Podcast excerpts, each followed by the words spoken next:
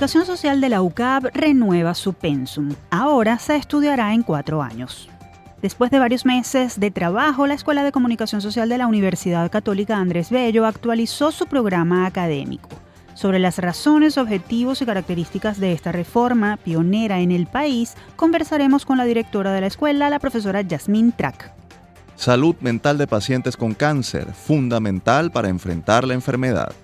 A propósito de la próxima conmemoración del Día Mundial contra el Cáncer, la psicóloga de la UCAP, magistra en Psicología de la Salud por la USB y profesora universitaria María Daniela Capecchi, nos ofrecerá datos sobre la importancia y herramientas para apoyar psicológicamente a los pacientes oncológicos, así como a sus familiares. Manejo de negocios gastronómicos, aprender de expertos. La UCAP está convocando un novedoso diplomado en el que operadores, emprendedores profesionales y consultores de hoteles, restaurantes, cafés y catering conocerán las distintas aristas para emprender exitosamente en esta área de la mano de especialistas en la materia y empresas del mercado. Sobre este curso nos hablará su coordinador, el profesor Miguel Goncalves, director de la Escuela de Administración y Contaduría de la UCAP. Rafael Caldera, Lecciones históricas para la política y la democracia a 107 años del natalicio de quien fuera presidente de la República en dos oportunidades, conversaremos sobre las luces, sombras y legado para el presente de este emblemático dirigente político del siglo XX venezolano. Lo haremos de la mano del politólogo Guillermo Tela Veledo, decano de Estudios Jurídicos y Políticos de la Universidad Metropolitana, UNIMED. Esta es la agenda de temas que abordaremos en este episodio. Quédense con nosotros, somos Universate, las voces de la Universidad Venezolana.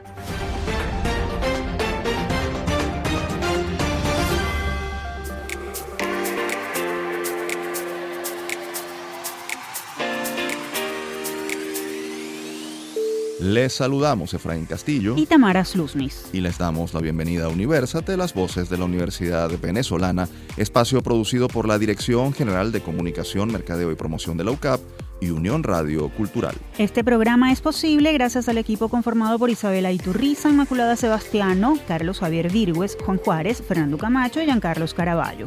La producción está a cargo de Ana Paola Delgado y Daniel de Alba Suárez. Estimados oyentes, nos complace como cada semana trabajar para ustedes y ofrecerles información valiosa sobre las universidades venezolanas, así como sobre temas de actualidad de interés público con la óptica académica de los especialistas universitarios. Sobre uno de esos temas de actualidad, salud mental y apoyo psicológico a pacientes oncológicos, vamos a conversar en los próximos minutos, esto a propósito del Día Mundial de la Lucha contra el Cáncer, que se conmemora el 4 de febrero de cada año. Lupa Universate. Según la Organización Mundial de la Salud, el cáncer es la principal causa de muerte en el mundo, con 10 millones de decesos nada más en el año 2020. En Venezuela, según un informe de la Sociedad Anticancerosa, durante 2021 unas 74 mil personas fueron diagnosticadas con esta enfermedad y poco más de 30 mil perecieron. Más allá del tratamiento médico con quimio o radioterapia, el soporte a la salud mental de los pacientes con cáncer resulta fundamental para sobrellevar el diagnóstico e incluso contribuir con la superación de esta dolencia. Sobre esta materia, su importancia y beneficios reales, vamos a conversar con la profesora María Daniela Capecchi. Ella es psicóloga egresada de la UCAP y magíster en Psicología de la Salud por la Universidad Simón Bolívar. Además, es psicoterapeuta enfocada en la psicooncología. Profesora, gracias por atendernos. Bienvenida a Universate. Hola, ¿cómo están? Profesora, ¿en qué consiste la psicooncología y cómo contribuye con el proceso de un paciente diagnosticado con cualquier tipo de cáncer? ¿Qué importancia tiene ofrecer acompañamiento psicoemocional especializado? Bueno, mira, la psicooncología es una rama del área de la psicología de la salud que se especializa en la atención tanto de pacientes como de familiares de personas con cáncer. Eh, el cáncer es una enfermedad que afecta eh, todas las áreas de la vida de la persona, no solo la parte física, sino también toda su área emocional, todas sus relaciones y e impacta no solo al paciente, sino impacta a todo su grupo familiar. Por eso es que cuando este, hay un diagnóstico de cáncer hablamos de que no solo el paciente tiene cáncer, sino que toda la familia tiene cáncer. Entonces, evidentemente, el impacto emocional que causa necesita de atención y de apoyo psicológico durante todo el proceso de la enfermedad e incluso después de superar la enfermedad.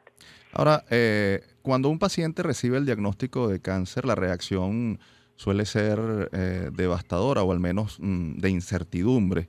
Eh, esto al menos mientras se reúne información y el paciente cae en cuenta de que una actitud mm, adecuada o positiva es fundamental para lidiar con la enfermedad. ¿Qué hacer y cómo calmar a un paciente para ponerle acento a la importancia de ser optimista?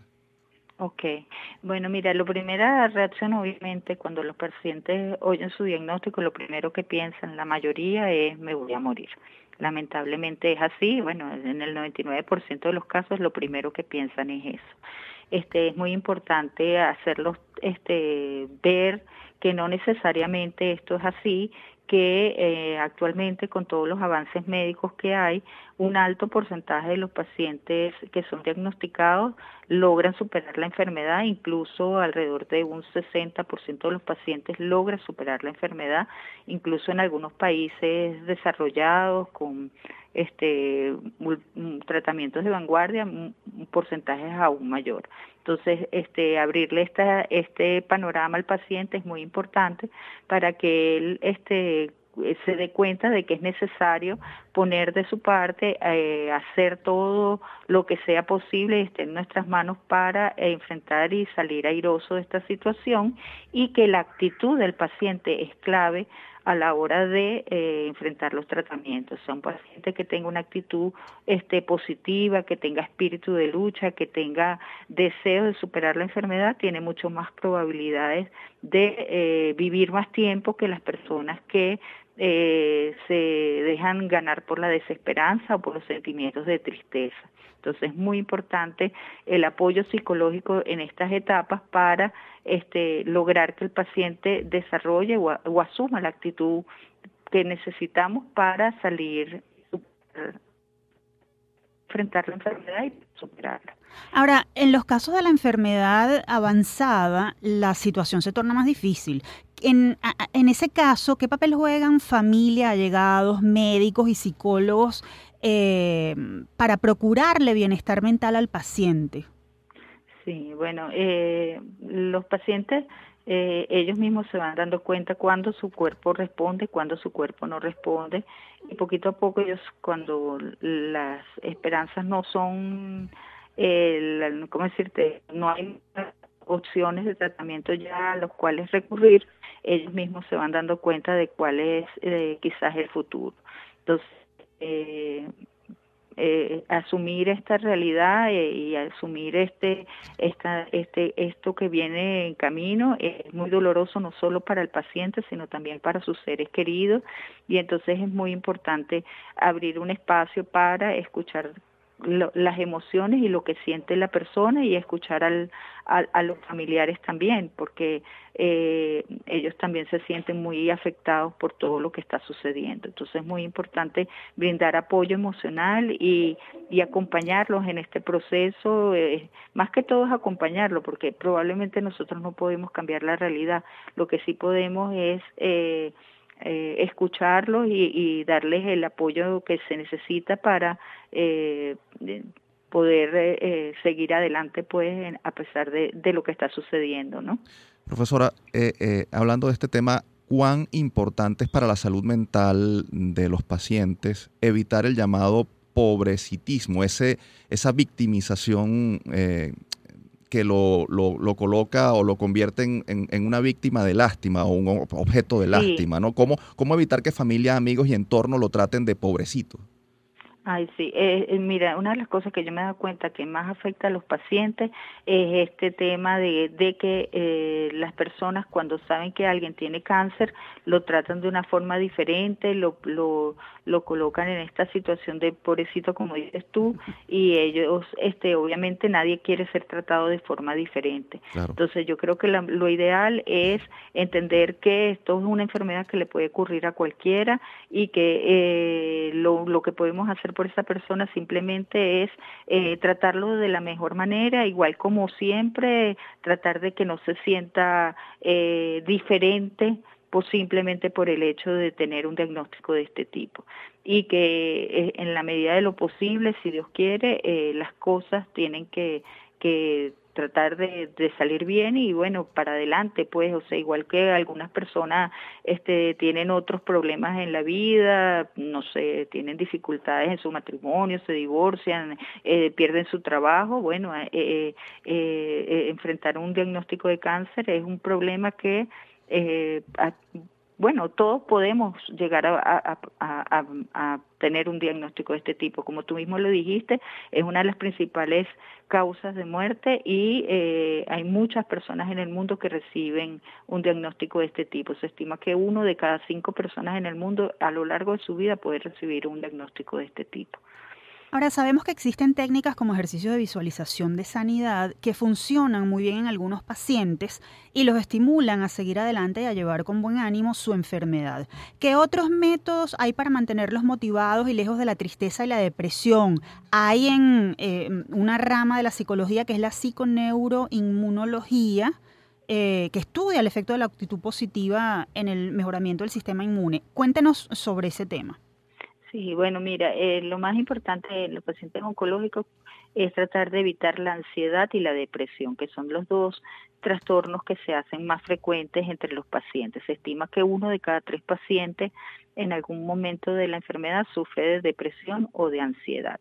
Incluso ansiedad es, es muy, muy frecuente, pues, incluso después de superar la enfermedad porque las personas piensan que puede volver.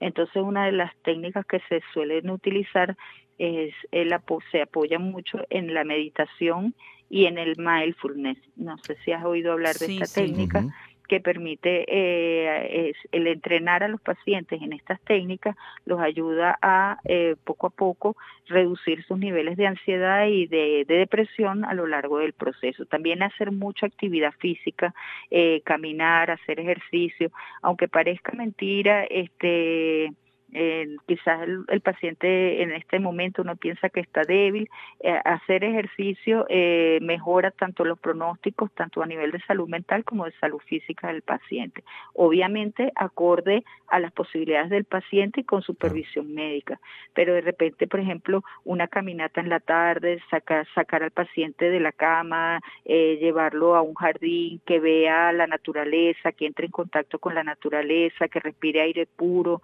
que no esté encerrado en una habitación eh, metido en, cuatro paredes, sino buscar la manera de que el paciente tenga posibilidades de entrar en contacto con la naturaleza. Todo esto favorece eh, su bienestar físico y emocional. También eh, hay técnicas, por ejemplo, de arte terapia, por ejemplo, no sé si han oído hablar, por ejemplo, de pintar.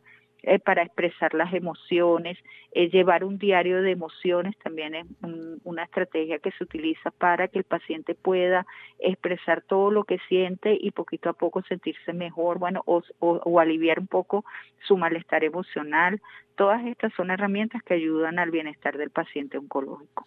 Doctora, nos queda poco tiempo, pero no queremos dejar de preguntarle lo siguiente. ¿Existe en las escuelas de psicología o medicina de las universidades venezolanas alguna materia relacionada con la psicooncología? ¿Qué se está haciendo desde la Academia Nacional, de la Academia Venezolana, la Universidad Venezolana, para promover la formación en esta área y la investigación en la materia?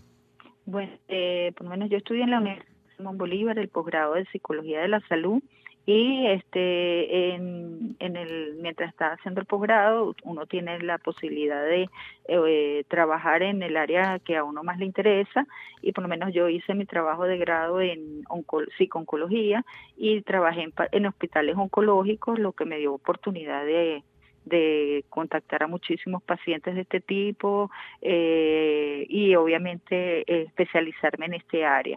También sé que hay eh, en, hay algunas áreas en donde algunas eh, otras escuelas que también hacen esto.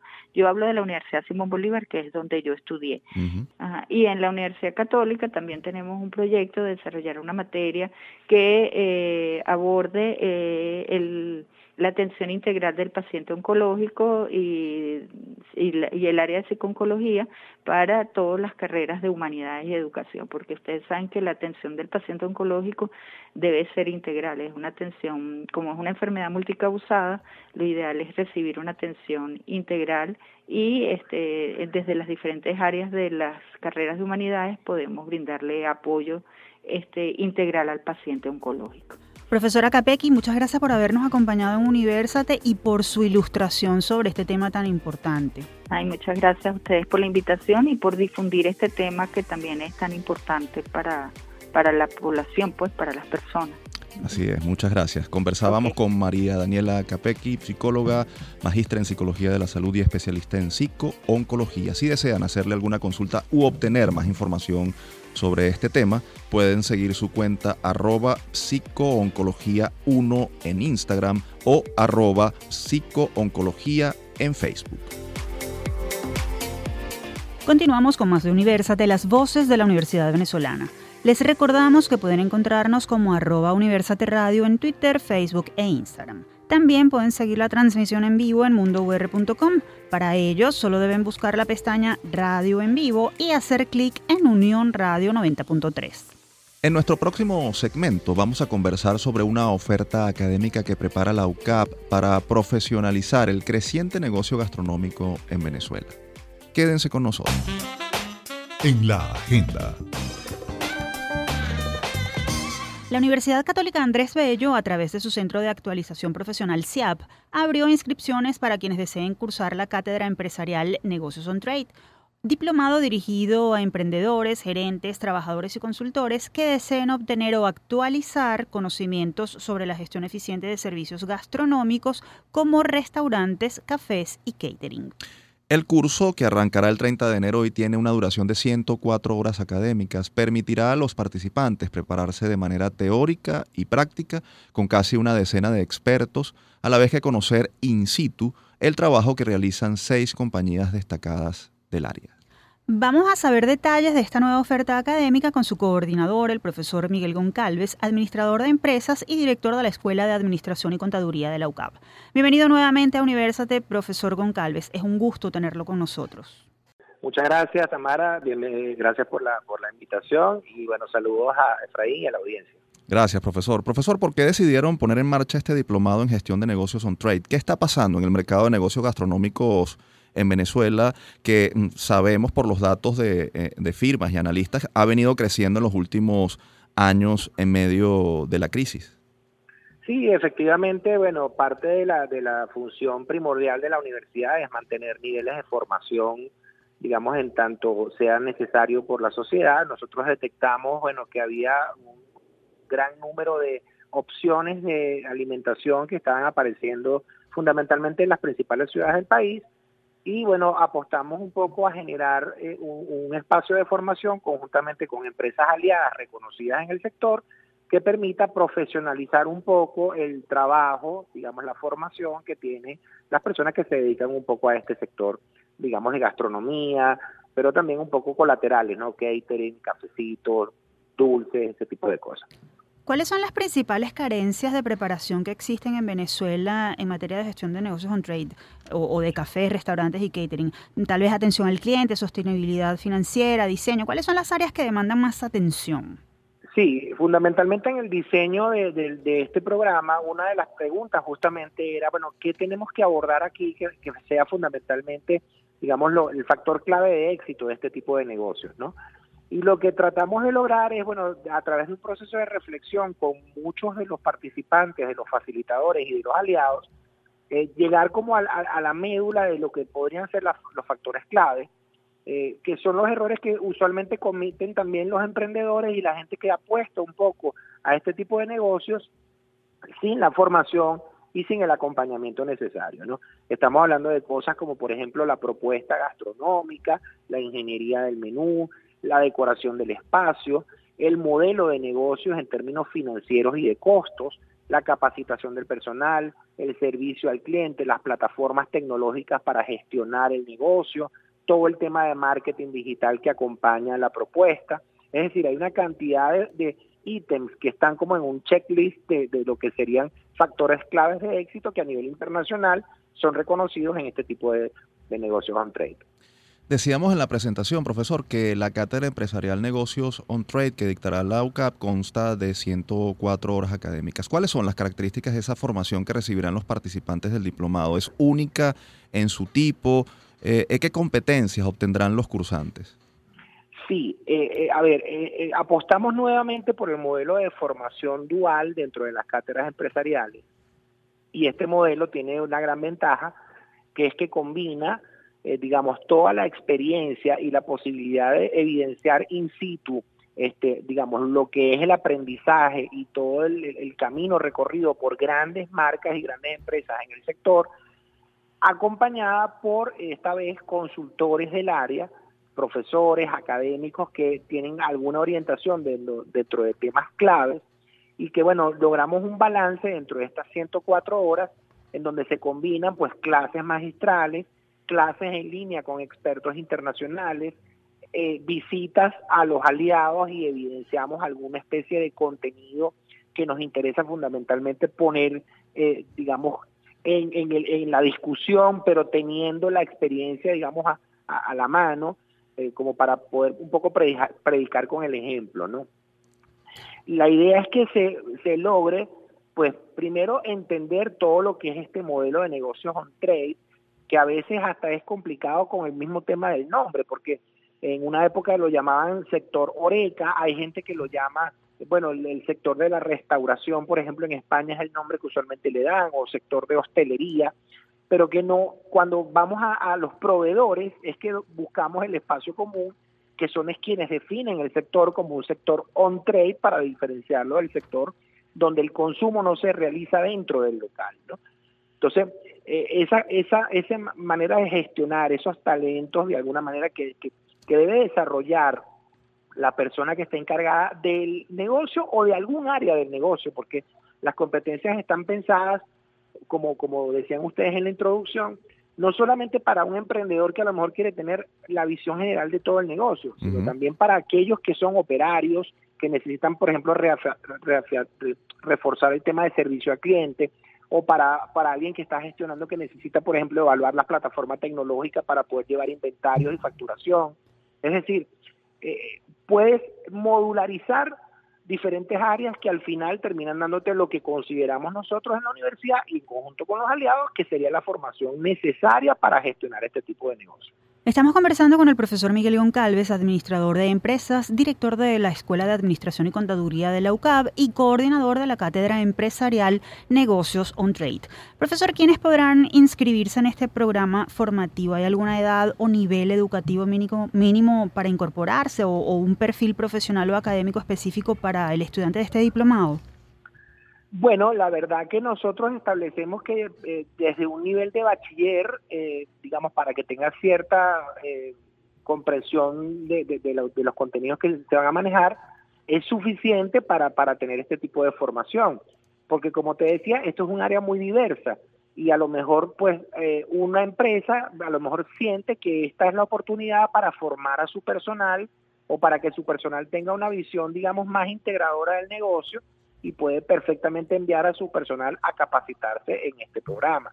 Pero también lo puede hacer un emprendedor para tener algunos tips, a lo mejor que te permitan generar una propuesta mucho más eficiente y, digamos, eh, que, ofrezca un poco de, mejor look and feel a, a la colectividad, ¿no? Es decir, eh, pueden ser bachilleres, pueden ser técnicos, pueden ser licenciados. Eh, no, no estamos atados un poco al nivel académico, está como diríamos a todo público, ¿no? Eh, y, el perfil lo pueden encontrar perfectamente, bueno, accediendo a la, a la página de, del CIAP, www.ciapucap.com, donde está, pues, en la grilla de, las, de las ofertas de, de CIAP, está toda la información de, de, bueno, del tiempo, del costo, de los facilitadores de los módulos, de los contenidos.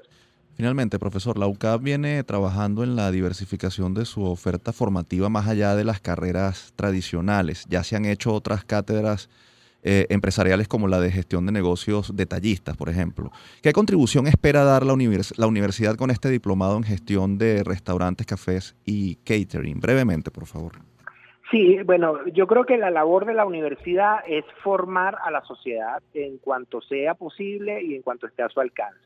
Eh, yo creo que si nos vamos a la década de los 50, yo siempre pongo el ejemplo, la carrera de contaduría pública probablemente no, no existía en casi ningún país, en Venezuela eh, en los años 40 es que empiezan las primeras, eh, digamos, manifestaciones para tratar de profesionalizar un oficio que en esa época era el de un contable y se convirtió en una carrera como es contaduría pública. Yo creo que estamos volviendo un poco a los orígenes cuando la universidad reconoce que hay oficios, hay sectores como moda, como gastronomía, este, como el tema de los eSports, que de alguna manera, bueno, tenemos que tratar de poner nuestro, nuestro granito allí para construir procesos formativos alrededor de esas áreas que terminen, bueno, a lo mejor a largo plazo, profesionalizando dichas áreas. Profesor Goncalves, le agradecemos su participación en nuestro programa. Mucho éxito con este nuevo diplomado. Muchísimas gracias, saludos. Conversábamos con Miguel Goncalves, director de la Escuela de Administración y Contaduría y coordinador de la Cátedra Empresarial Diplomado en Negocios On Trade, Gestión de Restaurantes, Cafés y Catering. Para mayor información pueden seguir la cuenta arroba siap-ucap en Instagram y LinkedIn. Momento de nuestra primera pausa comercial. Al regreso seguimos con más de Universate, las voces de la Universidad Venezolana.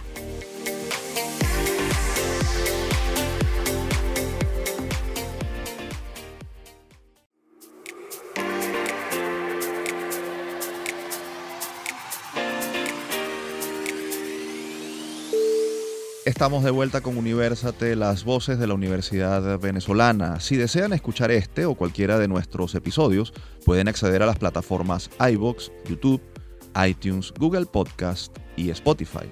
Allí nos consiguen como Producción Universate. Ahora vamos a hablar de universidades, adaptación a los nuevos tiempos y reforma curricular. Esto a propósito de la modificación del pensum que acaba de hacer la UCAB a una de las titulaciones más demandadas por los jóvenes estudiantes universitarios venezolanos, comunicación social. ¿De qué se trata? Se los contamos a continuación. Desde el campus. La Universidad Católica Andrés Bello UCAP recién aprobó la reforma del pensum de la carrera de comunicación social, la cual incluye la modificación de cátedras y menciones impartidas, así como la reducción de 5 a 4 años del tiempo de estudio de esta titulación. El cambio pionero en el país comenzará a regir a partir del semestre que arranca el próximo mes de marzo, por lo que queremos conversar sobre sus características e implicaciones con una de sus responsables, la profesora Yasmin Track, licenciada en Comunicación Social, magíster en Comunicación Organizacional y directora de la Escuela de Comunicación Social de la UCAP. Profesora Track, gracias por atendernos. Bienvenida a Universate.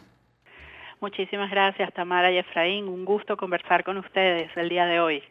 Profesora, ¿qué motivó la reducción de los años de estudio y la reforma del pensum de la carrera de comunicación social en la UCAP? ¿Qué detectaron que estaba pasando y, y por lo cual se hacía necesario este, este cambio? Muy bien.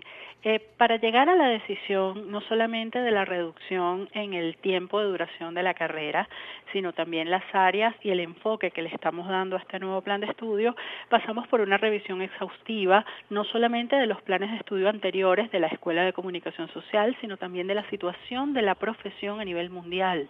¿Qué demanda la profesión a nivel mundial de los comunicadores sociales para poder adaptarnos a los nuevos tiempos, a las nuevas plataformas, para poder sobrellevar una sociedad que está cargada de información, donde una de las cosas más importantes que nuestros eh, profesionales de la comunicación debemos aprender a manejar es la multiplicidad de medios, de mensajes y de plataformas y de actores involucrados en el proceso. Entonces, pasamos por un proceso de investigación para la construcción del currículo, que eh, se basó en la consulta a empleadores, la consulta a los egresados, la consulta a los estudiantes y evidentemente a los expertos, a los profesores, tanto de nuestra escuela como profesores de otras instancias en facultades y escuelas de comunicación a nivel internacional. Hay una tendencia a nivel mundial a que las licenciaturas reduzcan su duración a cuatro años específicamente, porque la necesidad del mercado laboral a nivel mundial nos obliga a que los profesionales comiencen su etapa de ejercicio de la profesión cada vez más temprano. Eso, por supuesto, no va en detrimento de la formación que las universidades debemos eh, proporcionar a nuestros egresados ni de nuestros perfiles de egreso, sino que es un reto para tener la competitividad que el mercado laboral y que el mundo de la comunicación está demandando de los profesionales venezolanos. Además, construimos el futuro no solamente construyendo profesionales que sean eh, exitosos y competitivos en los mercados locales, sino que debemos pensar también en comunicador que va a internacionalizar la profesión a través de lo que aprende con nosotros en la escuela de la UCAP. Profesora, ¿cuál es la nueva propuesta? ¿En qué consiste la actualización de esta titulación y qué diferencias con el anterior pensum y, además qué mejoras implica para los estudiantes en su proceso de formación y de cara al mercado laboral. La primera diferencia, la acabamos de mencionar, tiene que ver con la duración de la carrera, atendiendo precisamente a esas demandas mundiales de reducir las licenciaturas, en nuestro caso venezolano, de 5 a 4 años. La segunda tiene que ver con la consideración eh, exhaustiva y profunda acerca de tres áreas fundamentales de la comunicación social que se han sostenido en el tiempo y que han fusionado saberes, unos más específicos que otros, que son el periodismo, la comunicación ya integrada al mercadeo, ya hablamos pues de comunicaciones integradas al mercadeo, donde el mundo corporativo, el mundo publicitario y el mercadeo se conjugan y suman esfuerzos para satisfacer necesidades de empresas, de clientes, de mercado y las artes audiovisuales, la comunicación audiovisual que no solamente ha sido eh, la punta de lanza en manejo de tecnología para la producción de piezas audiovisuales, sino que la misma profesión pues, nos demanda aprender y enseñar. La televisión en streaming, por ejemplo, el doblaje, la locución, las técnicas para eh, la fotografía, la dirección de arte en las artes audiovisuales. Entonces, nuestro plan de estudio abarca todos esos saberes en tres áreas, las vamos a llamar menciones, comunicación publicitaria, que ahora llamamos comunicaciones integradas de mercadeo, comunicación audiovisual y el periodismo. El periodismo tiene como ventaja que nos vamos a especializar en el periodismo. Ya no es solamente aquel periodista que escucha de la fuente, escribe y manda al medio de comunicación. Ahora es el periodista que es un periodista transmedia, capaz de escribir, de producir, de editar la información que él está recogiendo y debemos entonces prepararnos para eso preparar a nuestros estudiantes para enfrentar el periodismo de esa forma. Ahora, eh, profesora, en este tipo de reformas, sobre todo cuando se reduce el número de semestres, desde sectores académicos suelen asaltar las dudas sobre la eliminación de contenidos de carácter teórico que dan sustrato a la formación de los futuros profesionales. Eso más allá de lo técnico, por supuesto. ¿Cómo se manejó este tema en el cambio de pensum de comunicación social de la UCAP? En el caso de la universidad, eh, para manejar ese tipo de información. Les decía yo hace un ratito que se hizo todo un estudio eh, consultando a los involucrados en todo lo que tiene que ver con la formación y el perfil de egreso de los profesionales de la comunicación social. Siempre queda la duda de qué quitamos, qué dejamos no se trata de quitar o de ponerle cosas a una carrera porque vamos a reducir su duración. Se trata de optimizar los contenidos, de optimizar las unidades curriculares para poder dar en, en este caso, ocho semestres, una formación de calidad que además, en nuestro caso, lleva el lema de aprender haciendo nuestra propuesta para el nuevo plan de estudio apunta a que el estudiante desde el primer semestre entra en un contacto directo con la realidad de la comunicación, con la realidad de la profesión. Entonces vamos a aprender haciendo desde el primer semestre. Desde el primer semestre tendremos que ir al estudio de radio, vamos a poder cubrir alguna noticia, ver cómo se mueve ese mundo del periodismo, del mercadeo, desde los primeros semestres, a diferencia de los planes de estudio anterior, en donde el estudiante debía cursar un ciclo básico que duraba aproximadamente tres años o seis semestres y luego decantarse por cuál de las áreas quería especializarse en sus últimos cuatro semestres de la carrera, en este momento el estudiante va a tener un ciclo común que son dos, dos semestres, y ya a partir del tercer semestre el estudiante debe pensar en tomar la decisión, ¿qué quiero estudiar? ¿Cuál es mi perfil? ¿Es un perfil de un comunicador audiovisual? ¿Es un perfil del periodista? ¿O me quiero dedicar a las comunicaciones integradas de mercadeo? No voy a esperar pasar por más de la mitad de la carrera para decidir dónde me quiero ver. Entonces, desde el primer semestre aprendemos haciendo, tenemos el contacto directo con la realidad de la profesión aquí y fuera del país para construir el tipo de profesional que cada uno quiere ser. El tema con el currículum es que no es algo unidireccional, no va de la universidad al alumnado, es el propio alumnado el que construye su carrera a través del aprendizaje. Nosotros le damos una ruta, una hoja de ruta que la llamamos plan de estudios, que la llamamos pensum de estudios, pero realmente es el estudiante quien va haciendo ese autodescubrimiento a lo largo de su carrera universitaria sobre el tipo de profesional que quiere llegar a ser. Y no hay mejor forma de decidir que aprender haciendo desde el inicio. Profesora, sabemos que este nuevo pensum comenzará a regir a partir del semestre que comenzará en marzo, pero ¿cómo será el régimen de transición? ¿Qué pasará con los estudiantes que ya están encaminados en la carrera? ¿Y, y qué podría pasar con los alumnos de otras universidades que quieran hacer traslado externo? Muy bien. Te comento, Tamara, que el tema de la transición ha sido algo muy discutido en todas las instancias de la universidad, porque además hay una propuesta muy novedosa y hay estudiantes que recién comenzaron su carrera hace un semestre, están cursando actualmente su primer semestre. Al comenzar la carrera con el nuevo plan de estudios en el mismo año académico, hemos eh, implementado la transición en que los estudiantes que actualmente están cursando su primer semestre tienen dentro de la carga académica más de la mitad de las asignaturas que son comunes al primer semestre de la nueva propuesta. Entonces esos estudiantes que hoy están en el primer semestre, en marzo, van a ser incluidos en esta nueva propuesta de cuatro años. Esas materias que ya han cursado se les reconocen y aquellas que no tienen reconocimiento pueden ser reconocidas o pueden ser validadas como materias electivas. Si tenemos casos de estudiantes que vienen de otras universidades y quieren incorporarse, hacemos el mismo procedimiento de siempre. Hacemos las solicitudes de traslado externo que hacen los alumnos, estudiamos los programas de las asignaturas que ya han cursado y aprobado en sus universidades de origen, vemos la posibilidad de reconocimiento de estudios y si el traslado pues es efectivo y es aprobado, se unen a esta nueva propuesta con nosotros. Y si tenemos estudiantes o egresados que en algún momento determinado quisieran volver a nuestras aulas a cursar alguna materia del nuevo plan de estudios que no estaba cuando ellos estudiaron, la universidad cuenta con el reglamento para estudiantes extraordinarios, en donde un alumno o un egresado quiera cursar alguna materia de nuestro plan de estudios puede entrar y puede cursarla bajo esa figura de alumno extraordinario.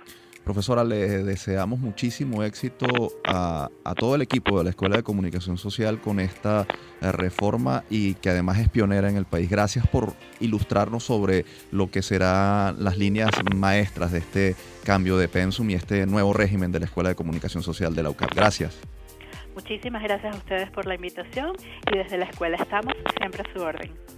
Conversábamos con Yasmín Track, directora de la Escuela de Comunicación Social de la UCAB. Para más información sobre este tema o sobre cómo inscribirse en esta carrera, pueden seguir la cuenta arroba comsocialucab en todas las redes sociales.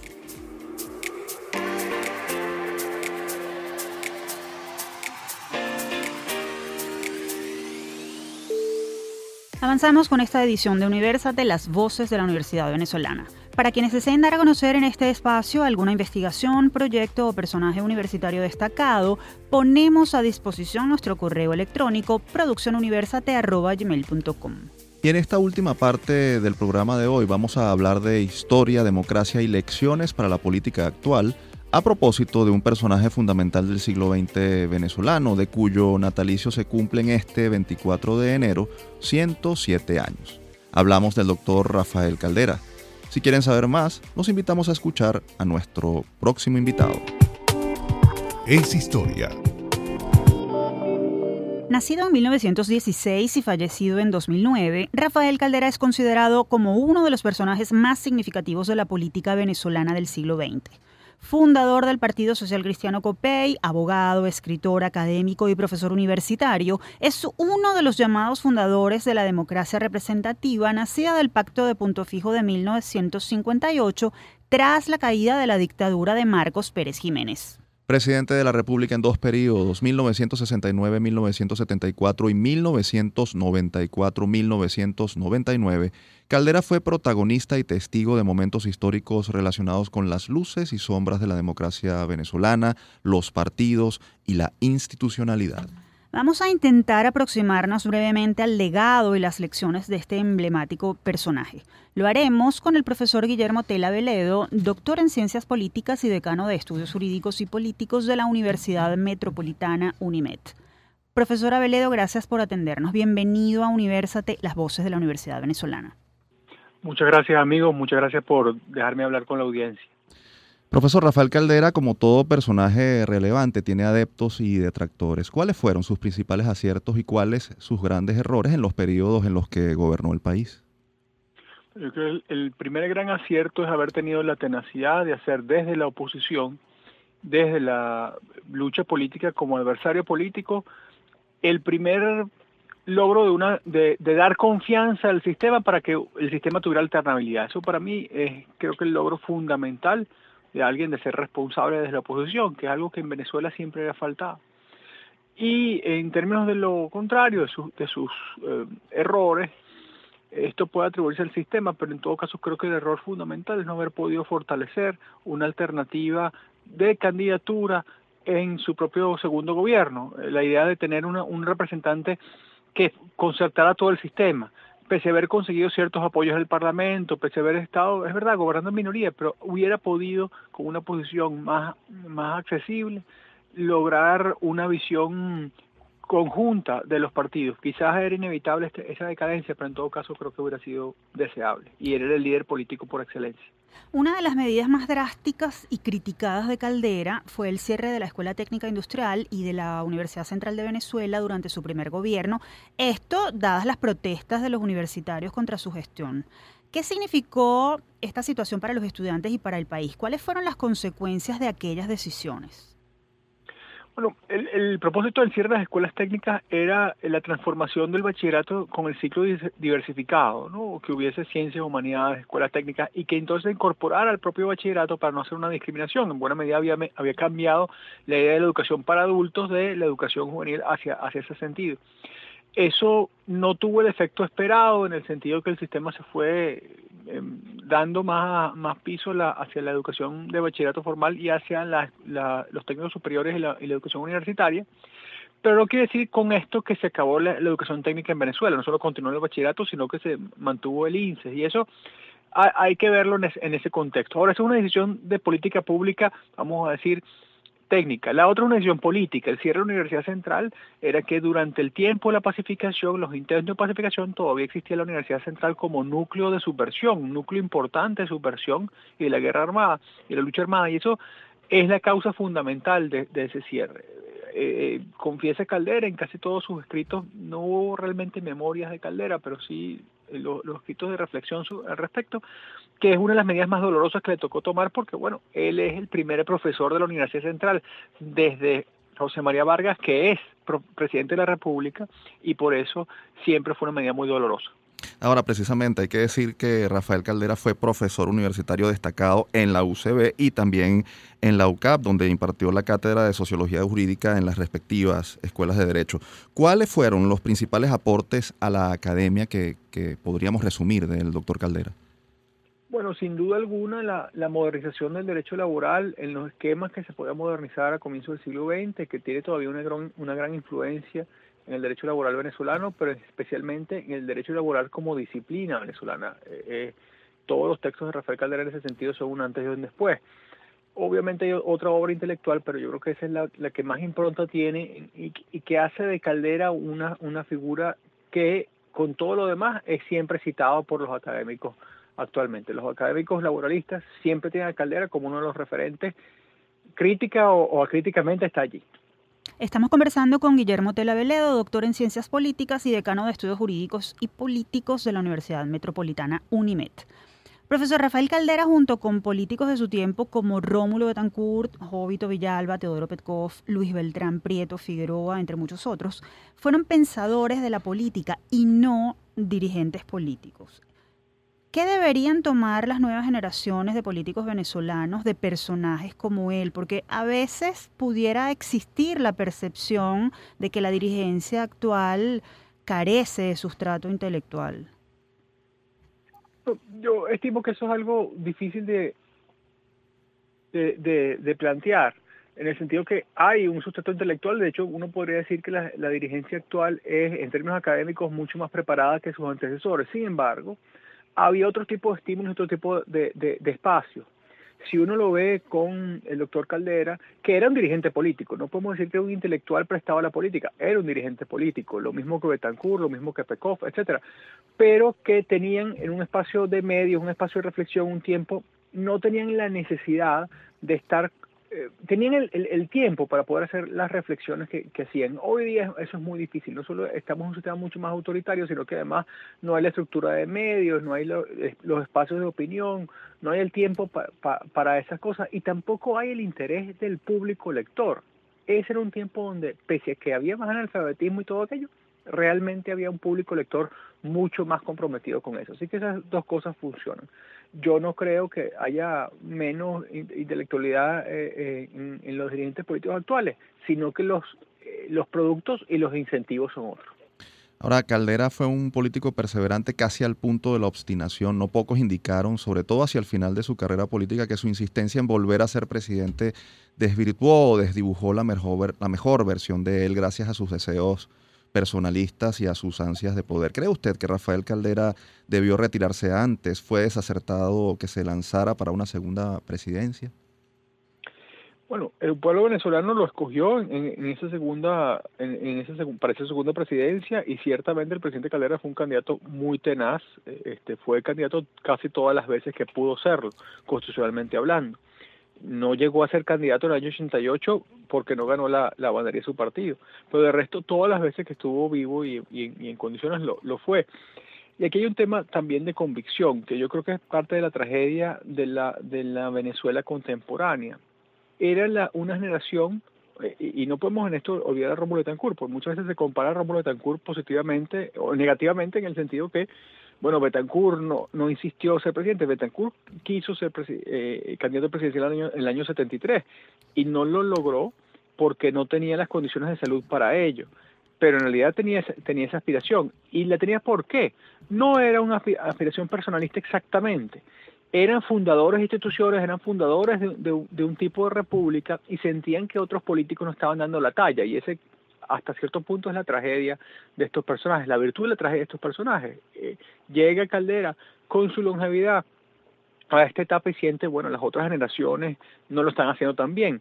Y si vemos los, las consecuencias de los ejercicios políticos de esas otras generaciones, la generación segunda la democracia, eh, Pérez, Herrera, Lucinchi, pues ahí están las, las consecuencias. Realmente algo de razón tuvieron en, tener esa advertencia. Así que yo, yo le, mitigaría esa, crítica, más aún porque el pueblo mismo le dio la razón a esa, a esa oportunidad.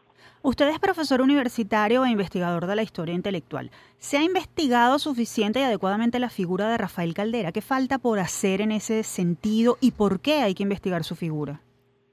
Bueno, en general a los políticos demócratas cristianos no se les ha investigado suficiente y adecuadamente y Caldera es el político demócrata cristiano por excelencia en Venezuela. Para ser un partido que gobernó 10 años y eh, eh, luego con, Caldera 15, pero además que fuese crucial en la política venezolana durante casi 40, bueno, es absurdo la poca producción intelectual en torno a la democracia cristiana en Venezuela y ahí hay, hay, hay, hay, que revisarlo. Yo creo que hay que revisar, por supuesto, no solo sus programas, sus manifiestos, sus su, y, su, y su biografía, sino también esencialmente la formación intelectual, las decisiones que, que hicieron que un movimiento, que puede ser un movimiento de derecha muy reaccionaria, se convirtiera en un movimiento progresista, se convirtiera en eso que, que es a veces incomprensible con nuestra tradición liberal, positivista, materialista, que es la, el hilo central de la política venezolana. Creo que eso es algo que hay que que, estamos todavía en deuda. Y además, bueno, el, el, el rol de Caldera como intelectual. A veces